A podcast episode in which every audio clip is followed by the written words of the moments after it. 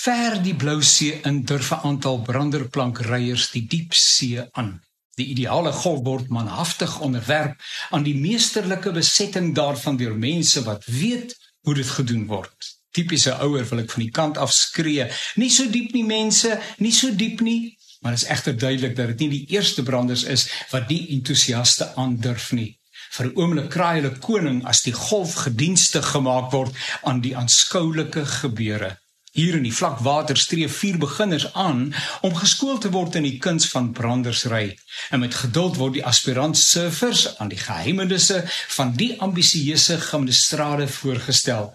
En wanneer hulle gereed is, sal hulle ook die diep see aandurf elke probeerslag sal hulle oefen in die kuns wat net 'n paar mense en vir 'n paar mense beskore is want die meeste van ons sit 'n doodgewoon onder die oopgespreide sambreel en bewonder die bykans astrante manhaftigheid dan kom ek sê dit letterlik ek het net te veel respek vir die see om dit aan te durf of oorgesê synde ek is dalk net te bang laat ek sommer maar net eerlik wees Daaroor sal die triomfantelike ervaring waarskynlik altyd by my verbygaan. Dis nou om die golwe te ry. Goed.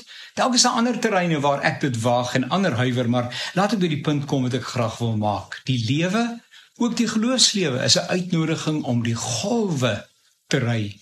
En die golwe spoel dikwels oor ons, verinneweer ons, laat ons na ons asem snak en bykens bewend na die vlak water strompel. Maar met tyd, met tyd, as ons geoefen raak, raak ons ook die golwe se baas. Maar die probleem is ons is nie geoefen nie. Ons wag dit nie met God nie. Ons bly in die vlak water waar ons veilig is.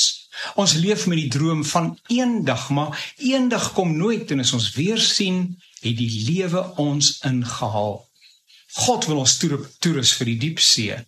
God wil ons op die branderplank van sy genade tel en die ekstase van die rit op die water geniet. Almal begin egter in die vlak water. Hulle teken aan vir die kursus, die opleiding. Hulle droom oor dit wat kan wees, wat dit wat kan wees en bring in plek wat nodig is om daai droom 'n werklikheid te maak. Dit begin in die vlak water en dit waag algaande al hoe meer. Kom uit onder die sambreel. Sit jou voete in die water. Kry jou branderplank en begin met die opleiding. Die seën lê in die diep water van geloofsvertroue